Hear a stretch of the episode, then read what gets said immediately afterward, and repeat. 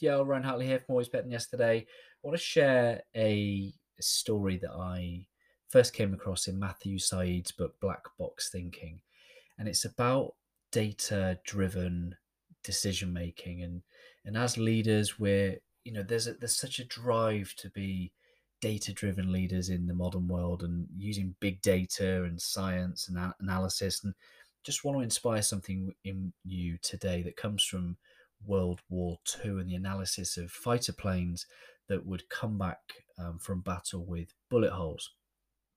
And what they would do is the researchers would almost have the the blueprints of the plane and they would mark on uh, the blueprints with little dots to say where the bullet holes were. So what they'd have is this map of the plane and have some heat maps of which part of the plane, um, the wings in the body that would have um, the most hits. And what they would do is they would use those heat maps to strengthen those areas of the plane. But here's the flaw. Here is the issue. Can you spot it?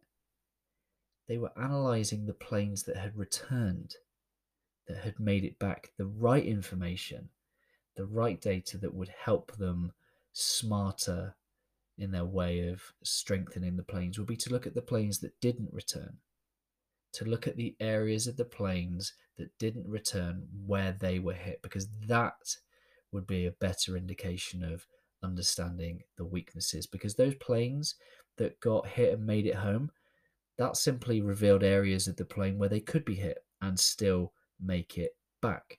Not the areas that needed strengthening. Actually, they were the areas of, could they say, strength, or or they're okay.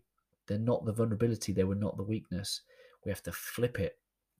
And maybe if those uh, researchers had looked at the areas of the plane where they hadn't been hit and saw that as a reason for maybe if they were hit in those locations, then maybe they wouldn't be back. So maybe they were the areas that needed strengthening. Point I'm trying to make here is that as leaders, the overwhelming sense of data and information that we do have can lead us to make assumptions. Don't fall foul of it. Take a step back. Ask yourself, what am I not considering? What is the bigger picture?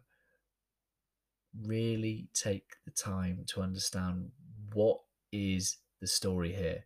What is meaningful? What am I interpreting? What could also be true, what could also be happening here.